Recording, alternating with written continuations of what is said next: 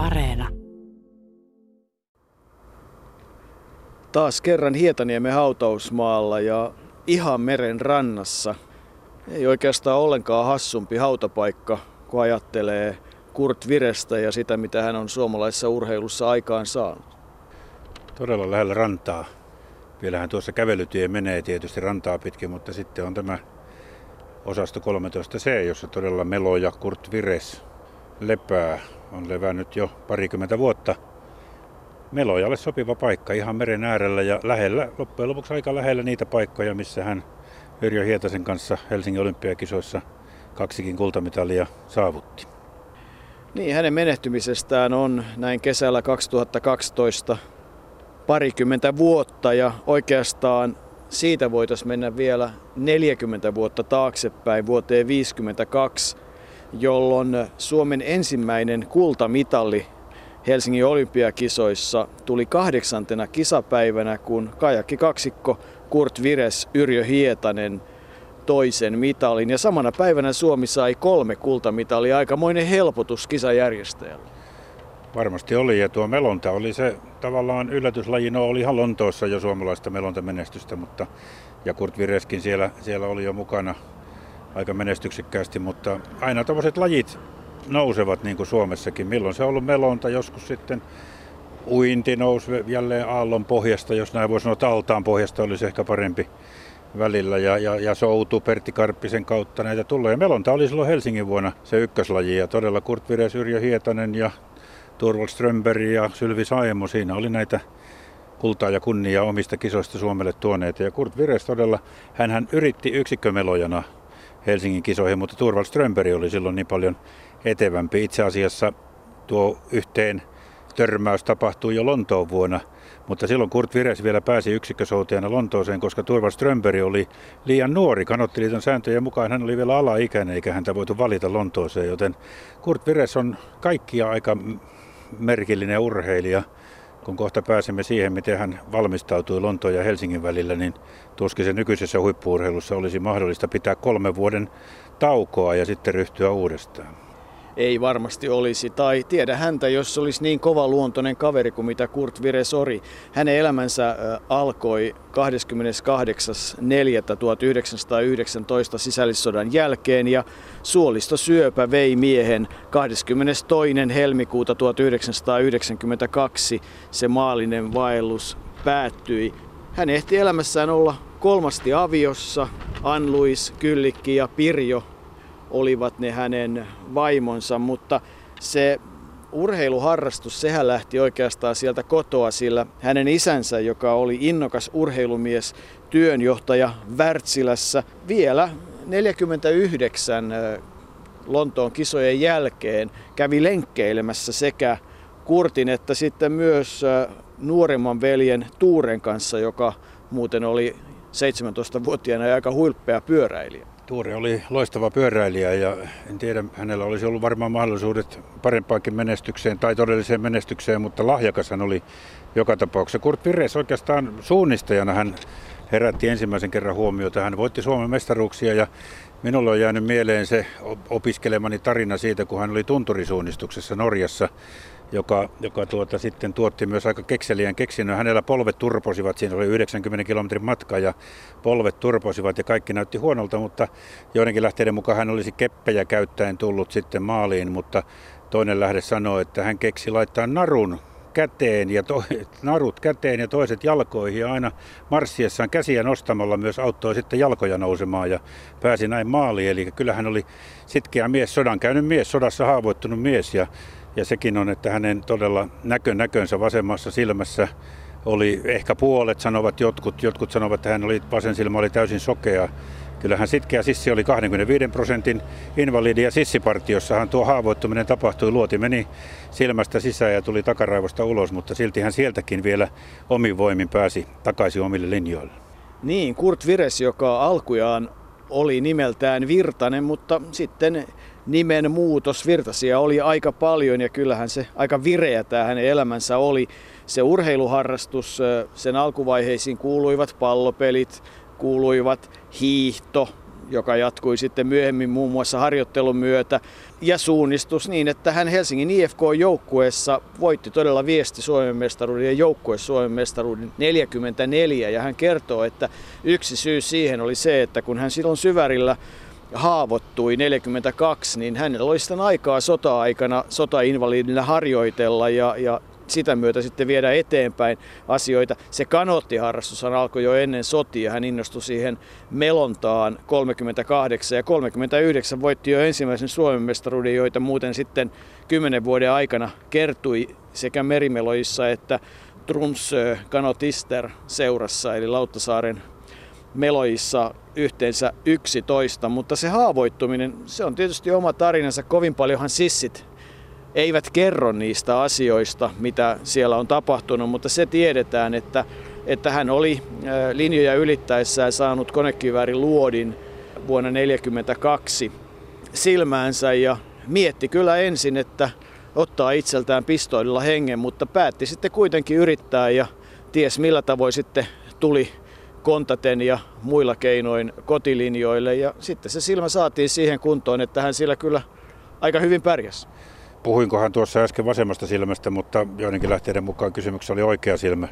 Sillä ei niin suurta merkitystä ollut, mutta Vires myös oli aika veijari minun mielestäni. Tarina liittyy tähän silmään, kun hän sitten meni lääkäriin ilmeisesti ajokorttia varten tai muuten ja, ja siinä sitten katsottiin sinne kuuluiselle E-taululle niin hän peitti vasemmalla kädellään sen vahingoittuneen silmänsä ja luki täydellisesti, että mitä kirjaimia siellä on ja mihin suuntaan sakarat sojottavat. Ja sitten kun pyydettiin, että sitten toinen silmä, niin hän peitti oikealla kädellä sen saman vahingoittuneen silmänsä ja luki jälleen kerran oikein, eikä lääkäri huomannut yhtään mitään. Että kyllä hänellä niin kuin kekseleisyyttä oli, johon viittasi jo tuo narujen käyttäminen silloin, kun jalat eivät oikein kantaneet tunturisuunnistuksessa. Niin, kaiken kaikkiaan tämä näkökysymys kai oli siinä mielessä hankala, että hän halusi sen peittää jo senkin takia, että pelkäsi, että häntä ei sinne Lontoon olympiakisoihin valittaisi, jos hän olisi invaliidi, mutta sinne hänet valittiin. Ei sekään valmistautuminen ihan helpointa ollut, nimittäin hän sai ennen Lontoon kisoja keväällä paiseita ja siihen aikaan ei tietysti vielä penisilliini ollut niin yleistä kuin tänä päivänä, mutta Kurt Virekselle olympiakomitea sitten sai hankittua penisilliiniä ja sen piikittämiseen liittyy kanssa oma tarinansa. Niin, Tom Hönninen siitä meille kertoi konttorikone liikkeen omistaja, jossa Kurt Vires oli sitten työssä vuosikausia. Hän kertoi todella, että jos otetaan ihan tarkka lainaus, niin silloinhan ei penisliiniä todellakaan juuri ollut saatavissa hevi helposti, mutta olympiakomitea oli saanut pikaluvalla lääkintöhallitukselta ja tuota, niin kuin Tom Hyninen sanoi, että niitä annettiin 2-3 tunnin välein saatanallisella hevosruiskulla. Ja kyllähän siitä paiseet paranivat ja, ja Kurre pääsi Lontooseen ja Lontoossahan menestys oli kuitenkin hyvä, mutta ei hänen itsensä mielestä aivan se, mitä hän lähti tavoittelemaan. Eli kultamitalia ei tullut, mutta hopeaa. Niin, nyt kun 2012 on edessä Lontoon kisat ja, ja siellä taas melotaan, mutta ei varmasti Thamesissa ihan samalla paikalla kuin silloin aikanaan. Ja silloinhan tämä kilpailu oli väliaika lähtö, 10 kilometriä Thamesiä valtavassa helteessä. Ja väliaikoja hän kuuli, ja kun sitkeästä miehestä oli kysymys, niin hän yritti loppuun saakka. Ja miten sitä kuvattiin, sitä hopeamitalia, kaatuneen, kaatunut hopeamitali tai jotain vastaavaa? Niin, se on aika erikoinen kuvaus sinänsä. Se väliaikalähtö oli siellä Tempsillä sen takia, että rata oli niin kapea, että siinä ei pystytty sitten mies miestä vastaan vetämään, vaan lähdettiin väliajoilla kuin ennen vanhaan, samalla tavalla kuin ennen vanhaa 50 hiihdossa. Ja kyllä taas on vähän lähteissä eri tietoja. Jotkut lähteet sanovat, että hän tämän Gert Fredrikssonin, jota Melonan Paavo Nurmeksi kutsuttiin 20 vuotta huipulla ollut ruotsalainen meloja, niin hänen kanssaan kamppaili tasapäisesti seitsemän kilometriin. Jostakin lähteistä olen lukenut, että hän suomalainen kurre olisi johtanut vielä kahdeksan kilometrin kohdalla, mutta sitten alkoi maailma hämärtyä ja maaliin hän tuli, sai hopeaa, mutta maalissa todella kaatui ja tuota, onneksi siinä oli sitten porukkaa, kanssakilpailijoita ja muita ihan vieressä, jotka saivat hänet sieltä Temsistä kalastettua sitaateissa. Ja tunti kesti sitten niin kuin ennen kuin hän tuli tajuihinsa. Ja ensimmäinen, ensimmäisiä sanoja oli se, että en, en voittanut sitä kultamitalia, jota lähdin hakemaan. Hän teki niiden mitaliensa eteen työtä ja ne harjoitusmäärät oli aika huimia. Mennään hetkeksi Arto Voitto Raatikaisen seuraan ja kuulostellaan, minkälaista se harjoittelu ja minkälaista tämä olympiamitalistin elämä oli. Lontoosta toit hopeaa, joko silloin päätit, että Helsingissä sen on muututtava kirkkaamman väriseksi? No se tietysti jäi mieleen, kun Lontoossa vaan tuli hopea mitali, niin mä lopetin Lontoon kisojen jälkeen. Mä olin aika paljon kiireinen silloin työssään, pari-kolme vuotta. Ja sitten kuitenkin päätin, se jäi niin paljon kirvelemään se vaan se hopeamitali, niin päätin, että nyt yritetään uudestaan Helsingin kisoissa ja myös joskus joulun aikaa aloitin harjoittelun, mutta se harjoittelu oli kovaa. Minkälaista se oli? No tiesin, että kun mä oon ollut muutaman vuoden jo poissa, niin siinä ei enää tavallinen harjoittelu auta. Mulla oli erittäin hyvä toimestani. Mä sain ottaa vapaata niin paljon käytännössä kuin halusin. Yleensä mä harjoittelin, siis joka päivä. Mun oli tapana ajaa junalla. Olin ensin aamupäivän työssä ja kello 12 aikaa otin junan Keravalle. Ja sieltä Sippoon kautta hiihdin Helsinkiin. Mulla oli sellainen reitti, että joka oli noin 50 kilometriä. Joskus, kun oli satanut um, lunta ja ha, enemmän, ladut oli ummessa, niin se oli tosi raskas reitti. Kerran muistan, kun oli sama, tuli nuoskakeli vielä, oli satanut lunta, niin se oli melkein niin, että äitiä tuli ikävä ennen kuin kotona oltiin. E, siihen aikaan ei tuollaista allasharjoittelua pahemmin ollut. Odoteltiin avovesiä. Kyllä sitä oli ja siis minä olin sellainen, että minä harjoittelin erittäin paljon altaassa.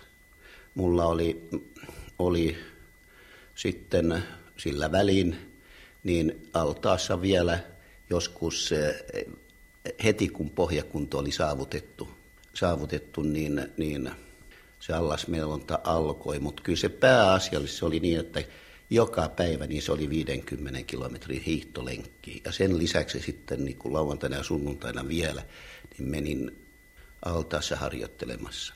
Mä myöskin harjoittelin erittäin kovaa juoksua ja siitä johtui, että mä pärjäsin suunnistuksessakin jonkun verran.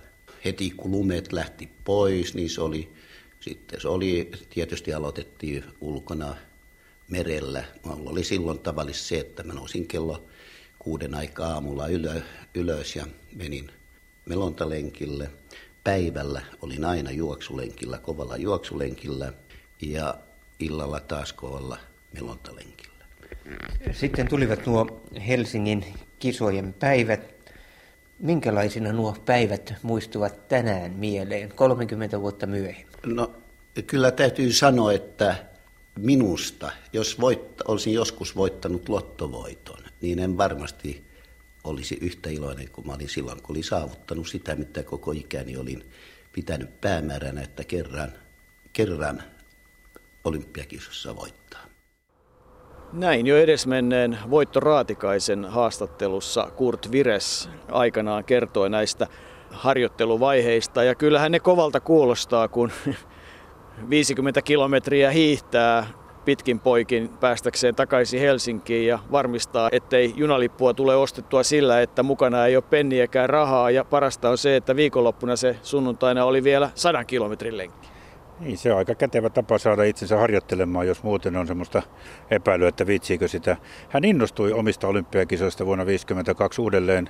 Oli hän toki pitänyt kuntoa jollain tavalla yllä siinä sen kolmen vuoden aikana välilläkin, mutta sitten innostui uudelleen. Ei kuitenkaan päässyt yksikkösoudussa Suomen edustajaksi, koska Turvald Strömberg oli niin vahva silloin, mutta sitten hän keksi, löysi Yrjö Hietasen, joka oli häntä lähes 10 vuotta nuorempi meloja ja, ja tuota, yhdessä mentiin sitten kaksikkoon Siinäkin jouduttiin karsimaan, mutta kuitenkin karsintojen kautta kaksikko pääsi edustamaan Suomea sekä 10 000 metrille että tuhannelle metrille ja kyllähän siinä aika kovaa reenattiin. Tupakan polttokin lopetettiin silloin alkuvuodesta. Molemmat lopettivat tupakan polton, koska nyt ryhdyttiin valmistautumaan olympiakisoihin. Ajat olivat jouko silloin vähän erilaisia. Oli, mutta muuta iloista elämää ei lopetettu ihan siihen. Ja voidaan palata siinä vaiheessa, kun ollaan takaisin siellä 52 olympiakisojen palkintokorokkeilla. Mutta todella siis Lauttasaaren ympäri Melonnassa Turvald Strömberg oli ykkönen, Kurt Vires kakkonen, ja Yrjö Hietonen sitten kolmas. Ja se tarkoitti sitä, että Turvat Strömberg edusti Suomea yksikössä ja tämä jälkimmäinen kaksikko sitten Vireksen johdolla Suomea kaksikoissa ja hyvällä menestyksellä, koska Helsingissä 52 sen huiman harjoittelujakson jälkeen, johon kuului kaikkea mahdollista ja mahdotonta sisämelonnasta alkaen ja valtavia lenkkimääriä, mutta on se aika yllättävää, että mies pystyy pistämään itsensä puolessa vuodessa sellaiseen kuntoon, että voittaa olympiakultaa, mutta eihän se nyt hirvittävän isolla erolla tullut, nimittäin 10 000 metrillä eroa ruotsalaiskaksikkoon oli 0,4 sekuntia ja Seuraavana päivänä ensin karsinnat ja sitten tuhat metriä loppukilpailu toista ruotsalaiskaksikkoa vastaan. Ja silloin vasta kuvan myötä voitiin todeta, että Suomeen oli tullut se toinenkin olympiakulta tämän kaksikon toimesta. Ja ei se vähäpätöstä ollut, koska kisojen jälkeen Vires ja Hietanen olivat parhaat urheilijat Helsingin kisoissa kaikki lajit huomioon ottaen. No, se on aika subjektiivinen näkökulma siis Suomen parhaat urheilijat, heidät palkittiin parhaina. Kun sanoit tuossa, että aika lyhyessä ajassa miehet pistivät itsensä hyvään kuntoon, niin kyllä vielä lyhyemmässä ajassa miehet pystyvät pistämään itsensä huonoon kuntoon, mutta se on nyt taas toinen juttu. Hietasen kanssa he eivät olleet mikään semmoinen ystävyyspari, vaan, vaan se kaikki keskittyi tuohon melontaan ja siinähän kyllä Kurre johti sitä porukkaa. Eli hän antoi määräykset, hän kertoi miten harjoitellaan ja Yrjö Hietanen, joka hänkin kuoli joitakin vuosia sitten, niin kertoi, että kyllähän Kurre oli kovin vaativa. Ja Kurre istui edessä siinä kanootissa, koska hän oli se, se joka tuota, johti sitä koko touhua. Ja heillähän oli kyllä sitten aika ovella semmoinen semmoinen tuota numeroihin perustuva koodikielikin, joka kuitenkin jäi käyttämättä sitten siellä olympiafinaalissa. Kurre on kertonut, Kurt Vires siis, me puhumme nyt tuttavallisesti Kurresta, mutta mikä ettei, jos joku jompikumpi sanoi kymmenen, niin se tarkoitti kuulemma, että seuraavalla vasemman käden vedolla alkaisi tuollainen spurtti, eli, eli otettaisiin irtiottoa. Sata merkitsi kovaa, mutta normaalia vauhtia. Ja tuhat puolestaan hidastamista, mutta todellakin Helsingissä Kurt Vires oli sanonut Yrjölle, että nyt me lotaan koko ajan täysillä eikä mitään koodeja käytetä ja niin tehtiin. Ja kuin ollakaan kaksi kultamitalia siitä tuli. Ja palkintojen jaossa sattui sanoisinko yleisölle pieni harhautus. Niin sattui ja kyllähän tietysti tämä koodikieli oli hauska, että toisen lähteen mukaan molempien matkojen lopussa, niin Vires oli karjassu, että nyt täysillä ja sitten mentiin, että siinä se koodikieli. Mutta kaikki keinot on hyviä, jos itse uskoo, että tämä on semmoinen tapa, jolla viedään. Mutta todella palkintojen jaossa ilmeisestikin sen tuhannen metrin jälkeen, koska se oli jälkimmäinen palkintojen jako, niin tarina kertoo, että Vires ja Hietanen tulivat hiukan myöhässä palkintojen jakoon. Ja se on tietysti sillä lailla hauskaa, että missä miehet sitten oikeastaan olivat. No olivat ainakin tämän tiedon mukaan selkeästi tupakalla ja, ja tulivat sen jälkeen sitten kun nikotiini pitkästä aikaa menee väsyneessä kropassa aika lailla päähän hiukan huojuen sinne palkintopallille, niin yleisöhän tietysti näki tämän asian ihan omalla tavallaan. Niin pojat, kun olivat lopettaneet se tupakapolto silloin tammikuussa ja kisat olivat heinäkuussa, niin se oli tietysti pitkä aika siinä välillä olla pössyttelemättä. Ja kun siihen äkkä, äkäseen vetäsee sen ajan norttia tai mitä nyt sitten poltettiinkaan, niin kyllä siinä rupeaa vähän huimaamaan. Ja, ja tosiaan sitä tultiin, niin yleisö oli sitä mieltä, että ja totesivat, että kyllä ovat pojat antaneet kaikkensa. Miksi sen urheilun pitäisi oikeastaan olla niin kamalan vakavaa, mutta kun nyt kerran kuultiin voittoraatikaista, niin kuulostellaan Tovi, legendaarisen Pekka Tiilikaisen ääntä nimittäin. Hänkin kävi katsomassa, kuinka komea se kanotti oikeastaan onkaan. No katsotaan tätä kajakkia sitten. Paljonkohan tämmöinen muuten painaa? Kajakin paino on 18 kiloa, kaksikkokajakin. Se on siis määrätty säännös? Se on määrätty. Se täytyy olla ainakin 18 kiloa ja viime kisoissa – Meil, meidän kanottimme paino 19 kiloa ja jouduimme kadettikoululla, jossa majoitumme ennen kisoja, joudumme viemään kanottia pannuhuoneeseen. Ja niin oli, että se yksi ylimääräinen kilo saatiin pois yön aikana sillä lailla. Niin, niin se oli eräänlainen kanotin laihdutus. Se on eh, mahonkia, mahonkia näköjään – ja onko tuo purikangasta nuo kyllä valkoiset on. osat? Kyllä on. Ja on onko tämmöinen kano, kanootti nyt vieläkin pätevä? Materiaalit ovat aivan samat. Siis äh, mahonki faneeria ja kangasta, mutta äh, sitten jos puhutaan mallista, niin ne ovat muuttuneet erittäin paljon. Tietysti tulleet linjakkaimmiksi niin kuin nykyisin kaikki asiat. Niin, tässä on tämä kajakki. Tulkaa melojat katsomaan ja ottamaan oppia, miten kultamitaleita siirretään Suomen nimiin. Niin näin, Pekka Tiilikainen ja Kurt Vires.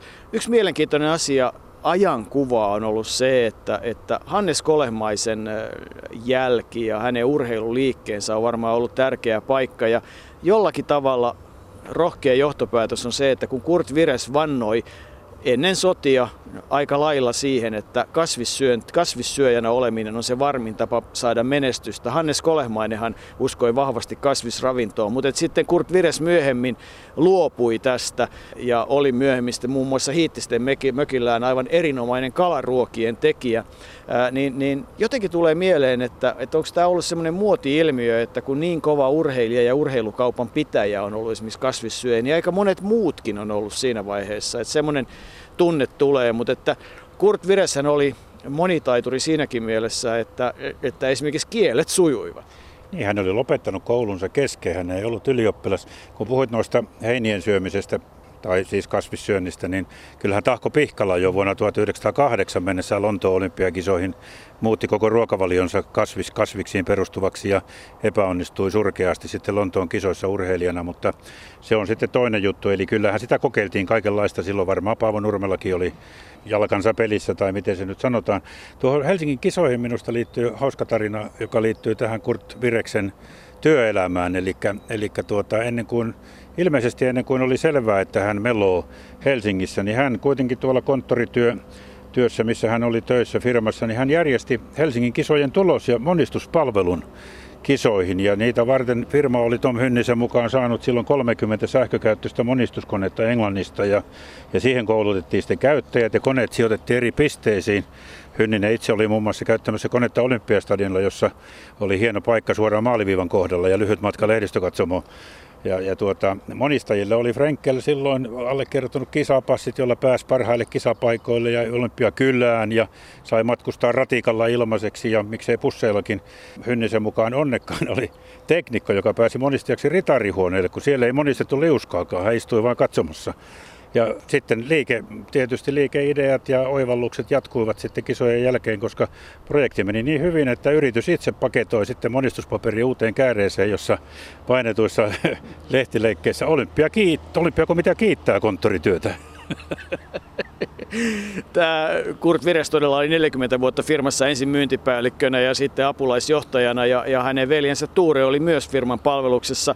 Se työelämä, niin, niin siihen liittyy todella se, että hän puhui suomen ja ruotsin lisäksi englantia ja saksaa ja opetteli jossain vaiheessa italian kieltä, muistaakseni niin, että osti ison määrän dekkareita ja luki niitä läpi, että ei hän koskaan sitä kieltä puhunut, mutta ymmärsi hyvin ja se oli tärkeää, kun oli italialaisia edustuksia, että kun ne kuitenkin huijaa, niin tota, tietää vähän mitä pojat on ja kyllähän sitä kautta sitten varmasti auton perässä on tuotu semmoisia sopivia pullotettuja muistoja, joilla sitten saatiin hyviä liikesuhteita. Ja sehän on tärkeä mainita, että, että Kurt Vires, niin kuin on varmaan tullut todettua, niin tämä olympiavoitto ei kyllä myynti-ihmisellä ollut ollenkaan huono juttu, että kyllähän se aukasi ovia, että kun olympiavoittaja Kurt Vires haluaa tulla kertomaan, että olisi edullisia tuotteita ja hyviä tarjolla, niin, niin ovet aukeni. Sama päti muuten aikanaan myös Pentti Linnosvuohon, jolle ovet aukenivat hyvin, kun hän aikanaan sitä omaa bisnestään teki.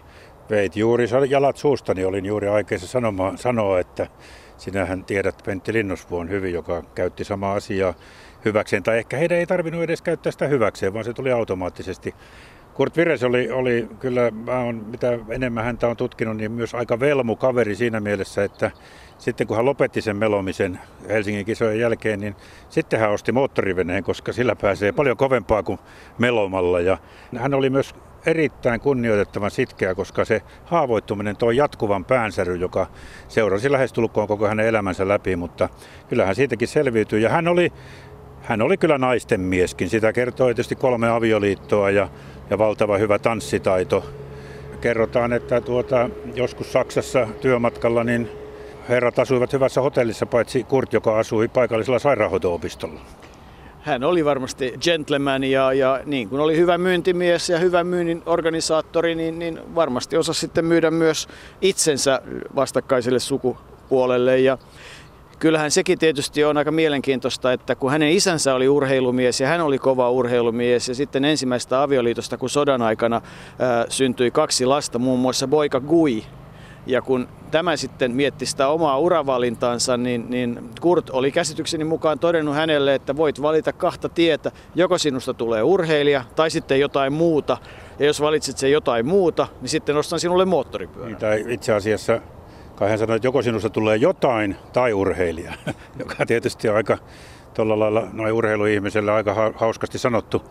Ja tuota, moottoripyörän hän kui valitsi, mutta ensimmäisen vuoden sillä ajoi Kurt itse, koska Koi oli vielä silloin alaikäinen. Mutta meri oli hänelle aina tärkeä ja se moottoripyörä oli tärkeä. Sitten mainitsit jo sen, sen saaren ja mökin Hiittisissä, jonka viereiseen saareen mökin rakenti Aulis Sallinen. Siinä oli, urhe- oli kulttuuria, suomalaista kulttuuria oli naapuristossa molemmin puolin.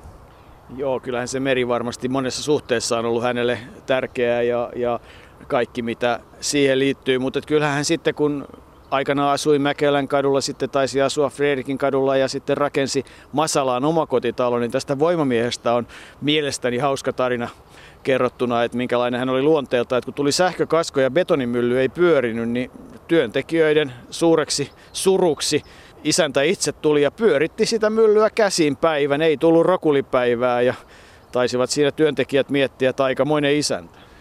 Aikamoinen isäntä. Hän todella siis, niin kuin sanoit tuossa, niin ei puhunut Italiaa sillä lailla, vaikka jotkut lähteet väittävät, että se sujuu sujuvasti, mutta hän kuunteli sitä hyvin ja ymmärsi. Ja se oli tärkeää. Sinne hiitti siihen muun muassa saaristolaisissa aiheutti ristiriitoja porauttamalla kaivon sinne saareen. Se oli ennen kuulumatonta siihen aikaan. Ja sitten hän oli kyllä, niin kuin melojien tapana oli silloin, kun he kävivät Kööpenhaminassa ja tuolla, niin, niin aika kekseliäs tapa salakuljettaa makeutusaineita, sakkariinia lähinnä oli, ne oli se melan varsi, oli, oli ontto ja siinä oli, se oli täynnä sakkariinia, kun tultiin ulkomailta Suomeen. Niin, tämähän ei ollut ensimmäinen kerta. Siis äh, nyrkkeilijät, muistan, että, että Eelis Ask ja monet muut kertoivat, että, että yöt tiskattiin kilpailujen jälkeen Tukholmassa, että sillä rahalla ostettiin sakariinia, jolla sitten tehtiin rahaa täällä. Että kyllä ne konstit oli monet, kun piti valuuttaa saada. Konstit oli monet ja, ja tuota, niin kuin tuossa todettiin, Kurt Vires oli seuramies. Valomerkki asti hän jaksoi asiakkaitaan kestitä ja miksei, miksei hänellä ollut vähän omakin joku ojassa. Ja kyllähän kunnostaan kuitenkin kaikki aikaa huolehti, vaikka se elämä oli silloin vähän erilaista. Muun muassa 1970-luvulla, kun alkoi tuo vatsapuoli vähän kasvaa, niin hän, hän meinasi, että jos tuota keilailulla saisi vähän liikuntaa lisää, mutta sen hän totesi aika turhaksi urheiluksi, koska siellä juotiin niin paljon olutta. Niin ja kyllähän nyt tämä kivi täällä Hietaniemessä kertoo oikeastaan hänestä aika lailla kaiken, mitä Kurt Vireksestä pitää tietää.